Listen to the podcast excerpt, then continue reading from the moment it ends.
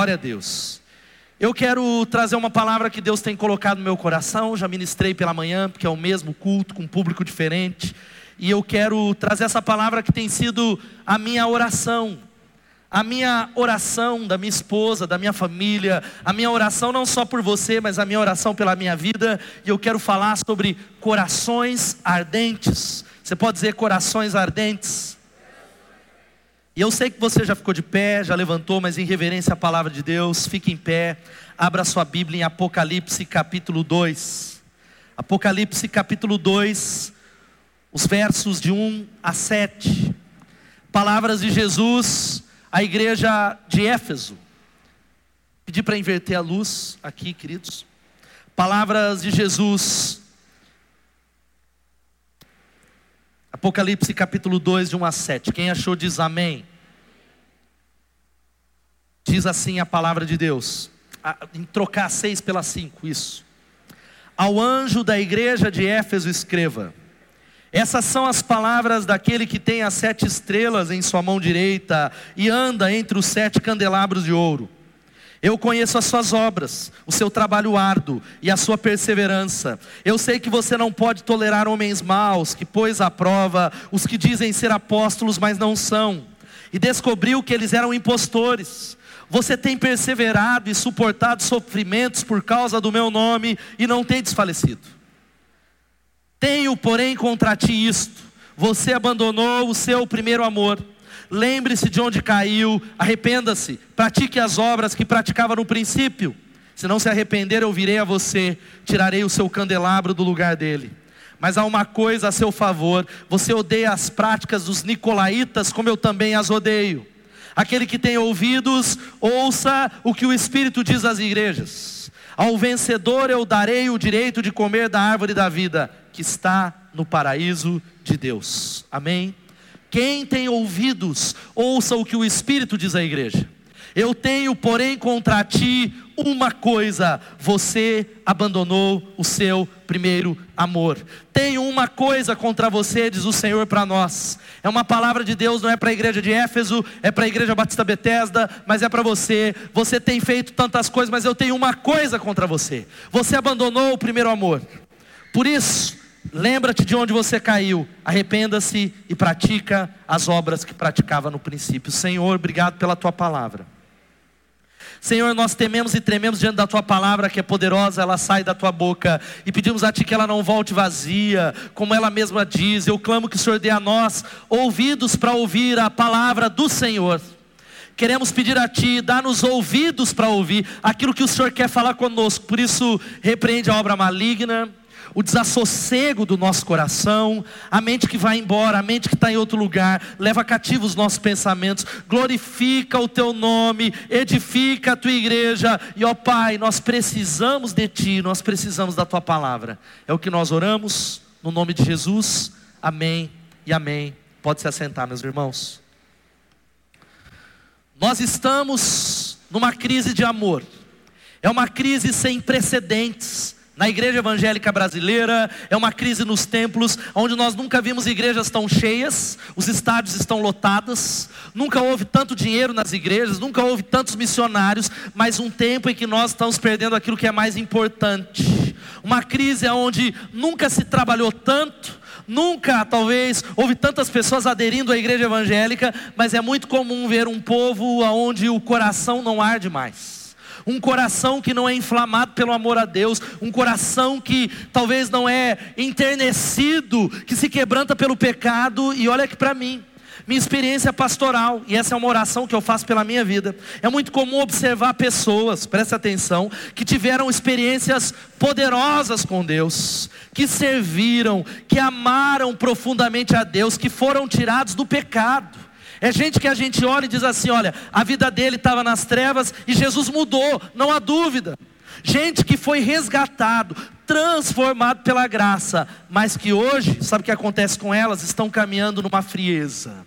A vida espiritual delas é uma rotina. Da mesma maneira que elas entram, elas saem sem expectativa do novo, uma vida espiritual rasa, gente que era envolvida, envolvida com Deus, com a obra de Deus, trabalhava para Deus e com a sua obra, mas hoje são meros espectadores. É gente que está assim na célula, ama assim a Jesus, mas talvez voltaram para trás o seu compromisso. Esse é um extremo. Mas o outro lado, presta atenção, também é comum. Gente que não diminuiu o serviço. Gente que não foi para trás. É gente que trabalha do mesmo jeito, até trabalha mais do que trabalhava no passado. É gente que está envolvido com todas as áreas da igreja, talvez pregando, cantando, liderando célula. Gente que talvez está no ministério infantil, está na recepção, mas pessoas que estão dizendo assim: o fogo que ardia no passado, aquela chama e aquela paixão, se apagou. Aquele amor por Jesus que nos impulsionava a chorar, a se quebrantar, a ler a palavra, são pessoas que o coração está frio. E sabe qual é a palavra de Deus para nós? Ele está nos chamando, como chamou nessa manhã, para um caminho de volta. Esse é um texto em que Jesus, ele leva o apóstolo João para a ilha de Patmos. João tinha mais de 90 anos. E ele escreve, através de João, escreve através de Jesus, manda uma carta para algumas igrejas, e uma dessas igrejas é essa igreja extraordinária que é a igreja de Éfeso. A igreja de Éfeso que tem uma carta que Paulo endereçou para ela, uma igreja que foi plantada pelo apóstolo Paulo, que viu milagres, que viu maravilhas, que ficava no coração da Ásia Menor, era uma grande metrópole. Uma cidade rica, uma igreja que viu tantas coisas acontecerem, sabe o que é interessante? É uma carta que Deus está dizendo assim para esse povo, presta atenção. Versículo 2 vai dizendo assim, antes, o versículo 1 ele diz: Estas são as palavras daquele que tem as sete estrelas na sua mão, e anda entre os sete candelabros de ouro, e ele inicia dizendo assim: Eu sei as tuas obras eu conheço aquilo que você está fazendo. Deus abre é a palavra para mim e para você, porque é uma carta para nós. Eu conheço as suas obras, meu irmão. Não importa se ninguém saiba, se o pastor não sabe, se a sua mulher não sabe, se ninguém sabe, eu conheço. Eu sei aquilo que você está fazendo, não importa onde você está, não importa se você tem vivido uma vida oculta, Deus está dizendo assim: que não tem nada oculto que não venha a ser revelado. Eu sei as tuas obras. E essa palavra não é uma palavra para deixar você com medinho, mas essa deveria ser o primeiro passo da nossa santificação. Se nós sabemos que servimos a um Deus que diz: Eu conheço você, eu sei as tuas obras, não há nada oculto de mim, isso deveria ser um incentivo para vivermos vidas dedicadas a Ele, inflamadas, apaixonadas. É o compromisso com Jesus, porque se eu não me conscientizar dessa verdade, eu não vivo com Ele. Se eu não entender que Ele diz: Eu estou vendo, eu amo, eu estou com você, eu não consigo viver santificado. Agora olha aqui para mim. É interessante que a palavra do pastor John Bever, que é um grande autor, que tem a ver com a gente hoje. Ele escreveu algo num dos seus livros, preste atenção que eu quero ler aqui na tela. Ele diz algo que eu queria que você prestasse muita atenção. Ele diz: Os dias e os tempos que vivemos trazem com ele questões difíceis, porque tantos na igreja não possuem essa paixão. Porque investimos milhões em mídia, edifícios, anúncios, inúmeras outras formas de propagarmos o Evangelho, enquanto tantos na igreja ainda lutam contra a luxúria e o desejo pelos prazeres desse mundo? Porque mais de 80% dos novos convertidos, isso é fato, acabaram voltando para o mundo das trevas. E ele segue dizendo o seguinte: como é que os pecadores podem declarar que tiveram uma experiência de novo nascimento se não demonstram mudança nas suas vidas? Não mudam, está do mesmo jeito. Creio que a resposta a todas essas perguntas pode ser resumida de uma única maneira, presta atenção: a ausência do fogo e da paixão por Deus. A resposta de saiu, foi embora. O que, que aconteceu? Foi a igreja, foi o líder, foi decepção. Não, não, não. É a ausência do fogo e da paixão por Deus. Agora eu abro um parênteses, porque talvez você está pensando em alguém que não está aqui no meio nosso está pensando naquele irmão da sua célula, mas esta palavra é uma palavra para alguém que estava bem. Porque ele continua dizendo, ele tem alguns elogios para nós. Deus, ele não só traz uma palavra dura, ele diz assim: Eu conheço as suas obras, o seu trabalho árduo e a sua perseverança. Ele está falando para uma igreja que trabalhava muito. Uma igreja que não era trabalho ministerial, trabalhava arduamente, perseverava. E ele diz, e era gente que conhecia muito a Bíblia. A igreja de Éfeso não era uma igreja que ia com a última moda teológica e a doutrina lançada de um lado para o outro. Ele diz: Eu sei que você não pode tolerar homens maus, que pôs à prova aqueles que se dizem, preste atenção, já prevendo um tempo como que nós vivemos, gente que se diz apóstolos, mas não são.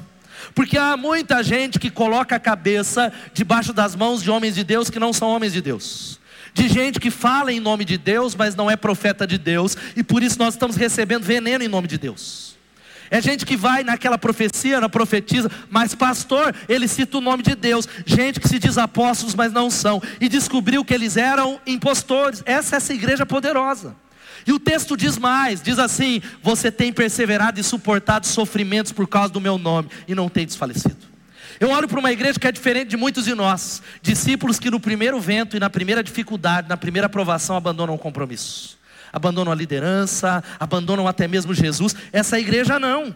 Essa igreja é uma igreja que suportava pessoas que suportavam sofrimentos e não desfaleciam. Gente que é talvez gente que não era Nutella, gente cheia de Deus, gente que era completamente firme. Ele está dizendo: vocês estão de parabéns. Quem pode dizer amém?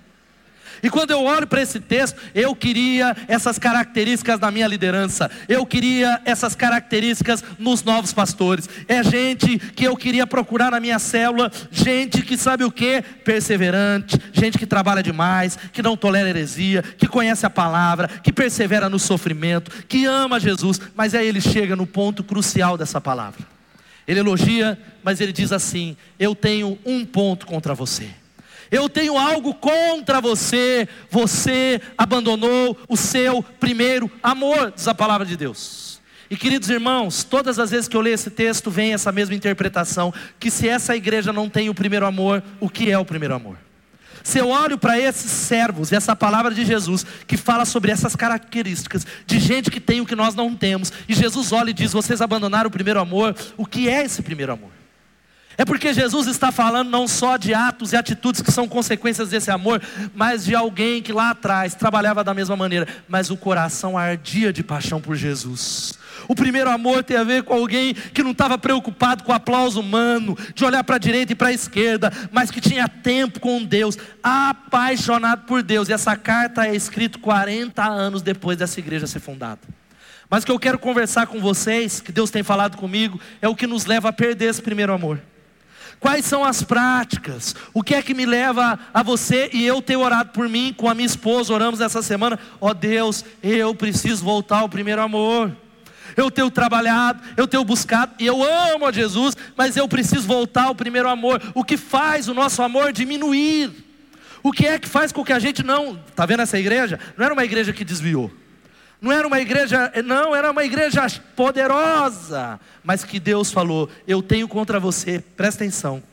Você abandonou o primeiro amor, lembra de onde você caiu, se arrepende, pratica as obras que praticava no princípio, e ele traz uma exortação pesada. Se você não se arrepender, eu virei a você e tirarei o seu candelabro do lugar dele. Eu não sei exatamente o que quer dizer isso, várias interpretações são possíveis. É o julgamento de Deus sobre a igreja, é talvez um fechamento de uma igreja que já não existe mais, mas talvez Deus está falando: você será um inútil na obra de Deus que não será mais usado.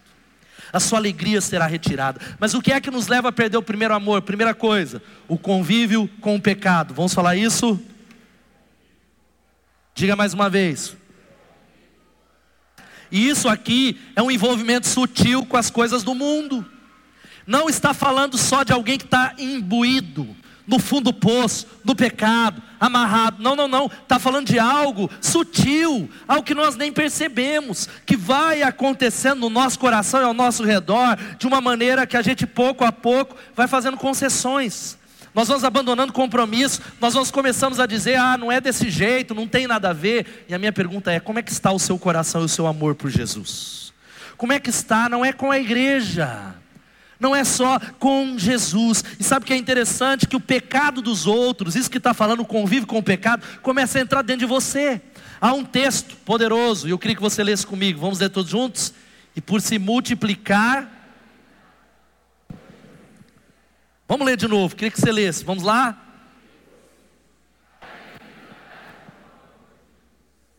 Sabe o que a Bíblia está dizendo? Por se multiplicar a iniquidade ao nosso redor, o nosso amor muitas vezes pode diminuir. Nós estamos numa cultura caída no pecado. Eu, há um tempo, nós fomos assistir um filme, eu e a Elô, interessante, mas nós saímos da sala de cinema e pedimos perdão. Falei, nós não podíamos ter assistido esse filme. Não era filme antes que você pense que era para maiores de 18 anos. Um filme aí engraçado, que está na mídia, nós falamos, não tem a ver com os valores do reino de Deus. Não tem a ver com aquilo que nós acreditamos, sutilmente valores do mundo, contrários à palavra, sendo empurrados goela abaixo, e o povo de Deus aplaudindo, ou talvez nem aplaudindo, mas dizendo: está tudo bem, não tem nada a ver, é um outro lado, e o fato, sabe o que isso significa? É o trabalho é aquela fofoca dentro da célula, pessoas que nos contaminam, nós vamos sendo contaminados com o pecado de outros, convivendo com o pecado, e sabe o que acontece? Nós vamos esfriando o nosso amor a Deus. É dentro do trabalho aquela, aquelas piadas que você diz que você, mas pastor, eu não posso ser um crente chato, eu não posso ser um crente como os outros. É uma risada, é algo que você abre, são as brincadeiras, e nós começamos pouco a pouco a vivermos uma vida contrária a uma paixão e um coração ardente. É o exemplo que eu usei nessa manhã. Eu tive na praia nesses dias e lá muitas pessoas infelizmente morrem principalmente em janeiro, em todas as praias do Brasil, e alguém lá, e aí o helicóptero lá faleceu, e aí um dos, das pessoas da barraca falou: mais um que foi, que morreu. E aí eu comecei a pensar: como é que alguém que ouve tanto falar perde a vida? Como é que alguém sabe como é que acontece? Ele está ali, e aí está lá o salva-vida pitando, e ele fala: é só um passinho, eu sei nadar. E aí ele olha, está dominado. É só mais um passinho, está tranquilo, eu sei nadar. É só mais um passinho, é mais um passo. E quando dá, as ondas têm levado pessoas. E o pecado faz exatamente isso, apagando o nosso amor, diminuindo o nosso compromisso. É gente que diz assim, não tem nada a ver. E sabe o que começa a acontecer? Nós passamos a ser incrédulos, críticos. Antes nós olhávamos para a igreja, a minha igreja era maravilhosa. Hoje nós conseguimos enxergar todos os pecados da igreja. Segunda coisa, sabe qual é? É isso aqui, pessoas que trabalham muito para Deus, mas têm uma falta de profundidade no relacionamento com Deus. Aqui nós estamos falando de um outro lado. Nós estamos falando de gente que sim continua trabalhando, porque uma das consequências do, da falta do primeiro amor é abandonar tudo. Mas existe um outro grupo de pessoas que pode ser você, que trabalha muito para Deus, que está envolvido. O cara serve no Zoe, ele é do louvor, ele é líder de célula, ele está na transmissão, ele não falta um culto, ele é um cara exemplar, que trabalha muito para Deus, mas tem uma falta de profundidade no relacionamento com Deus. É o texto que Jesus diz: Eu sei que você trabalha muito, mas eu tenho contra você que você abandonou o primeiro amor. Eu tenho contra você algo, que você é alguém que trabalha muito para mim, mas não se relaciona comigo. Você é alguém que ouve muita mensagem no YouTube. Você é alguém que está todo culto. Você me ama, me ama sim, mas abandonou o primeiro amor. O coração não arde mais. Você é alguém sim que não, não me abandonou, não foi para o mundo. Pouco relacionamento com Deus. É o exemplo que eu falei de manhã, de maridos que colocam tudo em casa. É gente que dá tudo para os filhos, mas o que os filhos querem, quantos são pais aqui? Levantem as mãos. O que os filhos querem é o seu tempo. Filhos não querem brinquedos de última geração, eles querem tempo. Mulheres não querem só, elas querem sapato também, amém ou não? Cadê as mulheres aqui? Quem quer sapato, diga glória a Deus. Nenhuma mulher, quem pede, recebe. Cadê as mulheres que querem sapato aqui? Sabe por que, que não quer? Eu tenho certeza, homens, essas mulheres não querem sapato porque já tem 100, nem cabe mais lá. Então, mas as mulheres não querem isso, elas querem a presença. É gente que diz, pastor, meu marido, ele põe tudo, eu tenho tudo dentro de casa, ele se mata de trabalhar, mas ele acha que é isso que nós queremos, nós queremos a presença dele nós queremos o relacionamento. Da mesma maneira, Deus está falando: ei filho, sabe o que, que nós precisamos? A palavra é: nós estamos trabalhando junto com Deus. A maior tragédia de trabalhar em tempo integral é um risco. Falando de tempo integral, é talvez trabalhar para Deus e não ter tempo para Deus. Trabalhar para as coisas de Deus e não desenvolver intimidade profunda com o Espírito Santo. Vale para você. E nós vamos usando, dizendo assim: Deus, o Senhor sabe que minha vida é corrida. O senhor sabe que eu não tenho tempo para ler a Bíblia. O senhor sabe que eu não consegui. Eu trabalho para caramba. Mas o celular está aqui, o tempo de uso para mostrar que isso não é verdade. O seu Netflix está lá para dizer que a grande questão não é a falta de tempo, mas é que você abandonou o primeiro amor. É que nós abandonamos sutilmente aquele coração que ardia por amor a Jesus, como aqueles que no início do casamento e do namoro, ele não via a hora. Quem, quem é assim? Quem lembra disso? Você começou a namorar, o casal apaixonado, o cara estava andando, era perigoso, bater até a cabeça no poste, de tão apaixonado que ele estava. Ele não conseguia nem trabalhar. Era a época, ele estava pensando nela, o coração saltitava, ele não veja a hora de vê-la, louvado seja Deus. É, é, não tinha nem WhatsApp, glória a Deus para a antiga geração, porque tem uma geração de hoje que é WhatsApp de dois em dois minutos. Te amo, coraçãozinho. e etc e tal, e bilhete. Só que o tempo vai passando e a paixão vai se esfriando. A paixão vai indo embora. Nós vamos deixando para lá. Leia comigo, Lucas capítulo 8, versículo 13. Vamos ler? As que caíram sobre as pedras, e a palavra com alegria, quando a ouvem, mas não tem raiz, creem durante algum tempo, mas desistem na hora da provação. Sabe o que é isso? Não é incomum ver gente que liderava e abandonou porque fez no braço, destituído de um relacionamento com Deus. Gente que entrou de cabeça na obra de Deus, e eu citei isso na outra semana, que vez ou outra eu vejo pessoas que me procuram e estão voltando para a casa de Deus, dizem, pastor, estou voltando, mas eu não vou pisar, eu não vou entrar no rio de Deus como antes, eu vou devagarinho, porque eles acham que foi a obra de Deus que os feriu. Eles acham que foi entrar de cabeça, servir a Deus, mas não é. Foi a ausência de um relacionamento profundo com o Espírito Santo. A ausência de um relacionamento. Agora, sabe qual é a terceira causa? Olha aqui para mim, a mais comum, que apaga o nosso amor, é olhar para o erro dos outros. Vamos falar isso, olhar para o erro dos outros? Porque o texto que lemos diz que o amor de muitos se esfriará por causa do aumento da da iniquidade. O pecado vai aumentando e o pecado do outro diminui o nosso amor. Agora olha aqui para mim, no nome de Jesus, é gente que se decepcionou. É gente que talvez está dizendo assim: olha, eu estava andando com Deus, mas um pastor, um líder, alguém que eu me inspirava caiu, alguém que eu me inspirava me decepcionou, alguém que eu me inspirava é, falhou, então por isso eu estou me afastando, estou deixando a obra de Deus, eu estou ferido. Querido, olha aqui para mim: o seu amor é mensurado por aquilo que você vê na vida das pessoas. O seu amor por Jesus, ele é definido, o amor pelo Mestre, por aquilo dos homens, por aquilo que você vê na vida dos homens, por aquilo que você vê talvez na vida de líderes, de pessoas, gente que diz assim: olhou para alguém que errou, irmãos que se feriram, pessoas, há um outro lado também na moeda. Gente que não está ferido com a igreja, mas gente que eu, constantemente eu falo, minha irmã, por que, que você não tem vindo à igreja? Eu não venho, porque meu marido, ele começou a vir e nós quebramos o pau e estamos quebrando o pau todo domingo, desse jeito nós não vamos servir a Deus. Ou maridos que dizem, eu não vou por causa da minha mulher. Eu não estou dizendo que tem que viver uma vida de qualquer jeito, mas o seu amor a Deus depende do seu marido, minha irmã. O seu amor a Deus depende da sua esposa, meu irmão. O seu amor a Deus depende de terceiros. O seu amor, é por isso que ele está dizendo: Eu tenho contra você que você abandonou o seu primeiro amor. E é coisas que nós não sabemos lidar com pessoas que a gente admirava.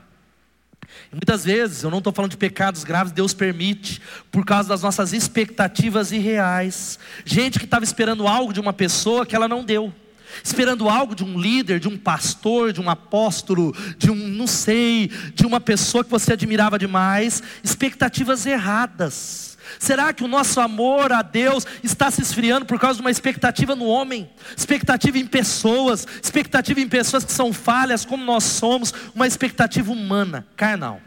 Eu também tenho me deparado, e Deus tem me dado a graça de pregar em vários lugares, e a minha palavra é sempre uma palavra de restauração, de liderança, de fé, e pessoas me procuram no final para falar assim: Pastor, eu estou aqui, eu preciso voltar ao meu primeiro amor, porque na minha igreja, ou na igreja que eu estou, não me deram oportunidade.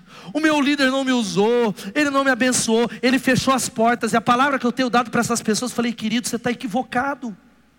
A obra que Deus tem na vida de um ser humano não pode ser impedido por ninguém, nem pelo diabo. Quem pode dizer amém? Diga amém. A obra que Deus tem, porque a Bíblia diz que aquele que começou a boa obra, ele vai terminar, louvado seja o nome de Jesus. Se ele te chamou para fazer algo, ele vai fazer. Eh, veja a vida de José do Egito. Tentaram sabotar, vender, fazer tudo, mas ele foi elevado e colocado no lugar que Deus tinha. E eu tenho falado para essas pessoas: só tem alguém que pode impedir aquilo que Deus tem na sua vida, você mesmo. Não é pastor. Não é o líder que não te deu oportunidade. Não existem homens. Olhar para os erros. Agora, sabe qual que é a quarta coisa? Opa, antes vamos ler esse texto, Hebreus 12, 2. Vamos ler todos juntos? Olhando. Vamos falar isso como uma declaração de verdade na nossa vida. Vamos falar isso olhando. Aplaudo o Senhor por essa verdade maravilhosa. Ele não nos decepcionará. Agora sabe qual que é a quarta coisa? Distrações. Eu falei hoje de manhã que são coisas que esfriam, eu estou falando de esfriar o amor. E distrações não são coisas necessariamente ruins. É o trabalho, é um projeto, é uma casa, é o próprio ministério, é o próprio, talvez, coisas que são boas, mas que distraem você do alvo principal, que tiram o foco, que diminuem o seu ímpeto, que tiram o seu olho do alvo e faz você ficar com o coração dividido. Você fica com o coração, eu não sei se é aqui ou se é ali, agora eu tenho que dar um tempo para cá, e o fato é que Hebreus 12, 1 tem uma palavra muito poderosa. Hebreus é um texto poderoso que diz assim: me ajuda porque minha voz está acabando, queridos. Vamos ler todos juntos? Portanto, também nós, uma vez que estamos rodeados por tão grande nuvem de testemunhas, livremos-nos de tudo que nos atrapalha e do pecado que nos envolve e corramos com perseverança a corrida que nos é proposta. Louvado seja Deus, querido, corra com perseverança a corrida do Senhor. Entra de cabeça na obra de Deus. E eu quero dizer para você que o pecado nos atrapalha. E o pecado ele gera a morte. O pecado, ele suga suas energias, ele rouba a sua alegria. O pecado, ele te põe no fundo do poço. O pecado, ele gera culpa, porque a Bíblia diz que o salário do pecado é a então, todas as vezes que nós pecamos, alguma parte morre. Toda vez que eu peco, algo na minha vida está morrendo, porque a Bíblia diz que o salário do pecado é a morte. O pecado, às vezes você fala, eu não entendo por que, que eu não consigo prevalecer, eu estou tentando, pecado não confessado. Mas o texto não está falando só do pecado. O texto ele diz: olha, livremos-nos do que? De tudo que nos atrapalha.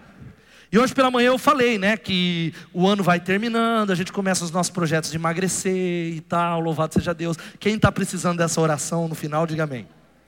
E a gente vai descuidando. E agora veja só, Natal e Ano Novo, a gente descuida às vezes da alimentação. Quem comeu bem nesse final de ano, diga amém.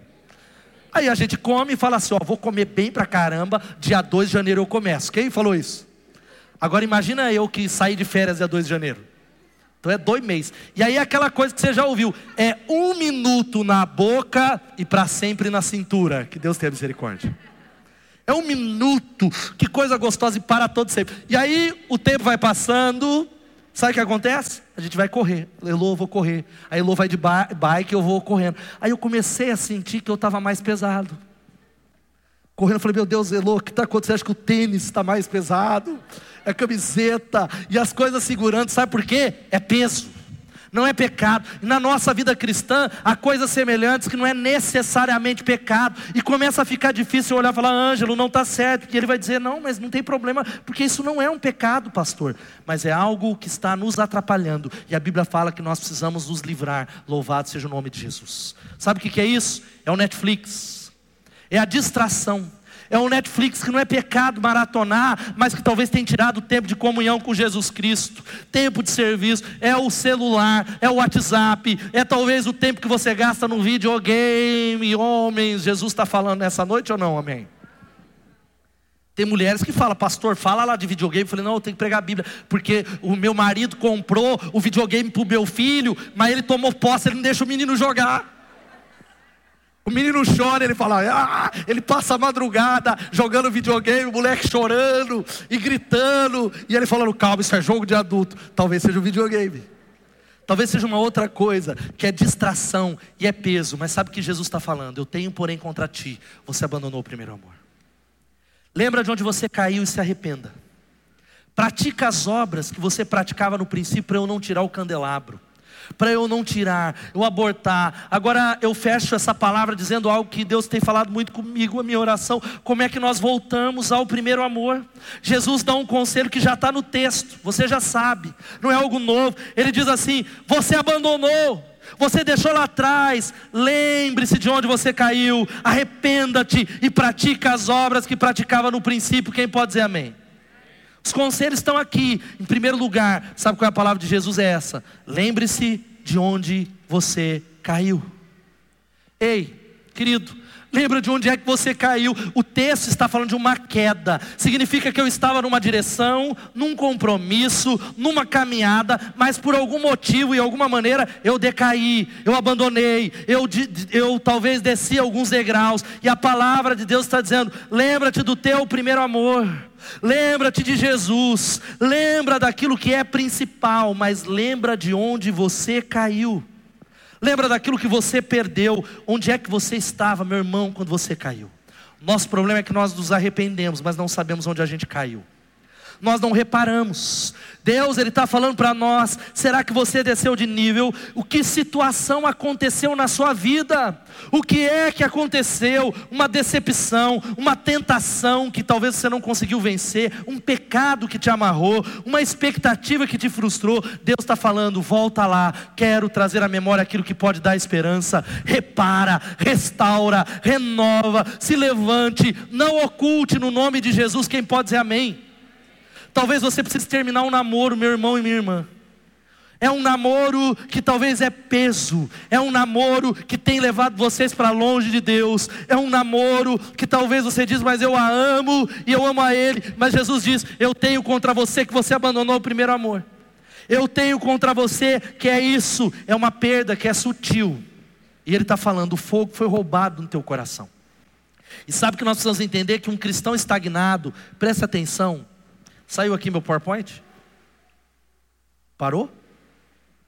Sabe, um cristão estagnado é um cristão que parou de crescer. Deixa eu perguntar para você: você é alguém que tem crescido? Você tem crescido na palavra de Deus, buscado a Deus, porque gente carnal é gente que quer agradar a si mesmo. Gente carnal não pergunta a opinião de Deus. Em último lugar, segundo lugar, sabe qual que é a segunda coisa? Primeiro, lembra onde você caiu. Segundo, arrependa-te no nome de Jesus. Arrependa. Essa é uma noite de arrependimento. Arrependa-te, porque há muitos que não se arrependem.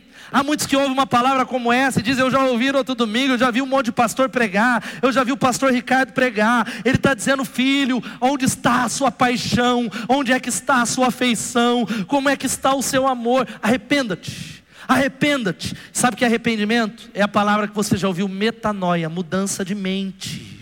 Não é só uma sensação, não é sentir nada, é dizer, eu entendi que Deus deseja que eu faça isso, e eu estou mudando a minha mente, é conversão, eu estou indo nessa direção, e por entender que Deus não quer, eu faço uma conversão, uma meia volta no nome de Jesus. Sabe o que Deus está falando? Renove a sua paixão por Jesus, renove. Há uma canção que você conhece que diz assim: Eu quero voltar ao início de tudo encontrar-me contigo, Senhor. Eu quero rever meus conceitos, valores, eu quero reconstruir. Eu vou regressar ao início, às primeiras obras, Senhor. Eu me arrependo, Senhor. Me arrependo, Senhor. Eu quero voltar ao primeiro amor. Eu quero voltar a Deus. Sabe o que eu vou desafiar você a fazer agora? Ouvir a Paula cantar essa canção e orar ela aí no seu lugar. Se você conhece essa canção, você vai cantar de todo o coração e dizer isso em nome de Jesus. Louvado seja Deus.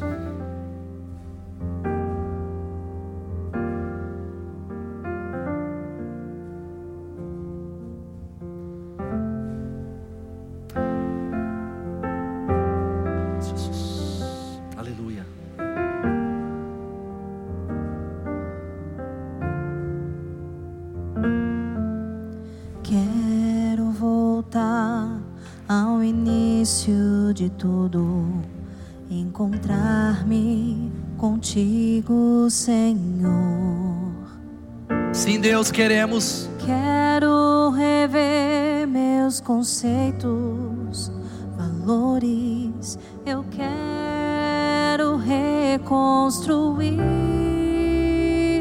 Diga isso a Ele. Vou regressar ao caminho.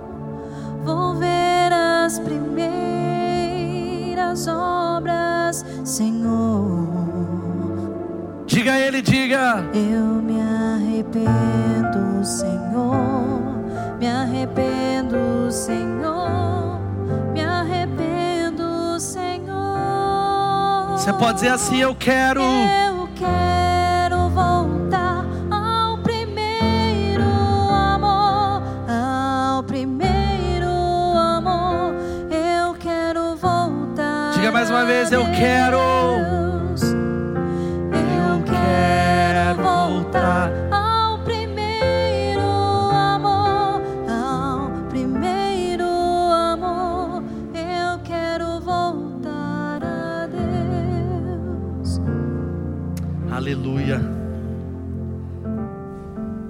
Está dizendo para nós que nós precisamos nos arrepender nessa noite em nome de Jesus. Ele dá uma oportunidade de arrependimento e confissão. Sabe o que é confessar? Três coisas. Confessar é homologar, é dizer assim com Deus: Eu concordo que eu estou errado.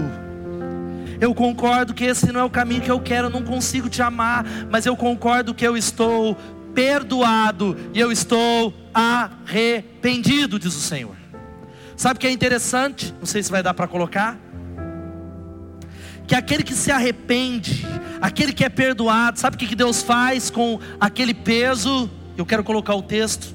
Aquele peso que está lá nos ombros, nos nossos ombros, Deus ele pega aquele pecado, ele joga no fundo do mar e ele levanta um outdoor no meio do mar dizendo assim: é proibido pescar não pesca mais esse pecado. Você diz, pastor, onde é que está na Bíblia isso? Miqueias capítulo 7, 19, ele diz: De novo terás compaixão de nós, pisarás nossas maldades e atirarás todos os nossos pecados nas profundezas do mar. Louvado seja o nome de Jesus. Sabe o que ele diz mais? Ele não para por aí. Ele diz: Você se arrependeu? Eu jogo o pecado no fundo do mar. Ele diz: Não peques mais. Porque Hebreus 8,12 ele diz: Porque eu lhes perdoarei a maldade, e não me lembrarei mais dos seus pecados. Louvado seja o nome de Jesus. Louvado seja Deus. É aquela área que talvez você está cometendo pecados, que você se arrependeu e o diabo vem te acusar. Deus está dizendo: Ei, não pesque mais, eu não me lembro desse pecado mais. Mas Senhor, eu cometi ontem esse mesmo pecado. Deus diz: Eu não me lembro. Dos seus pecados eu não me lembrarei. Busque o caminho de volta dentro do teu coração. Busque. Existe um caminho de volta, mas você não pode continuar a fazer as coisas que você está fazendo. Você não pode continuar nesse mesmo caminho e esperar que Deus te abençoe. Volte hoje no nome de Jesus. Volta hoje. E último conselho para que a gente volte ao primeiro amor. primeiro é: lembra onde é que você caiu. Arrependa-te. E pratica as primeiras obras.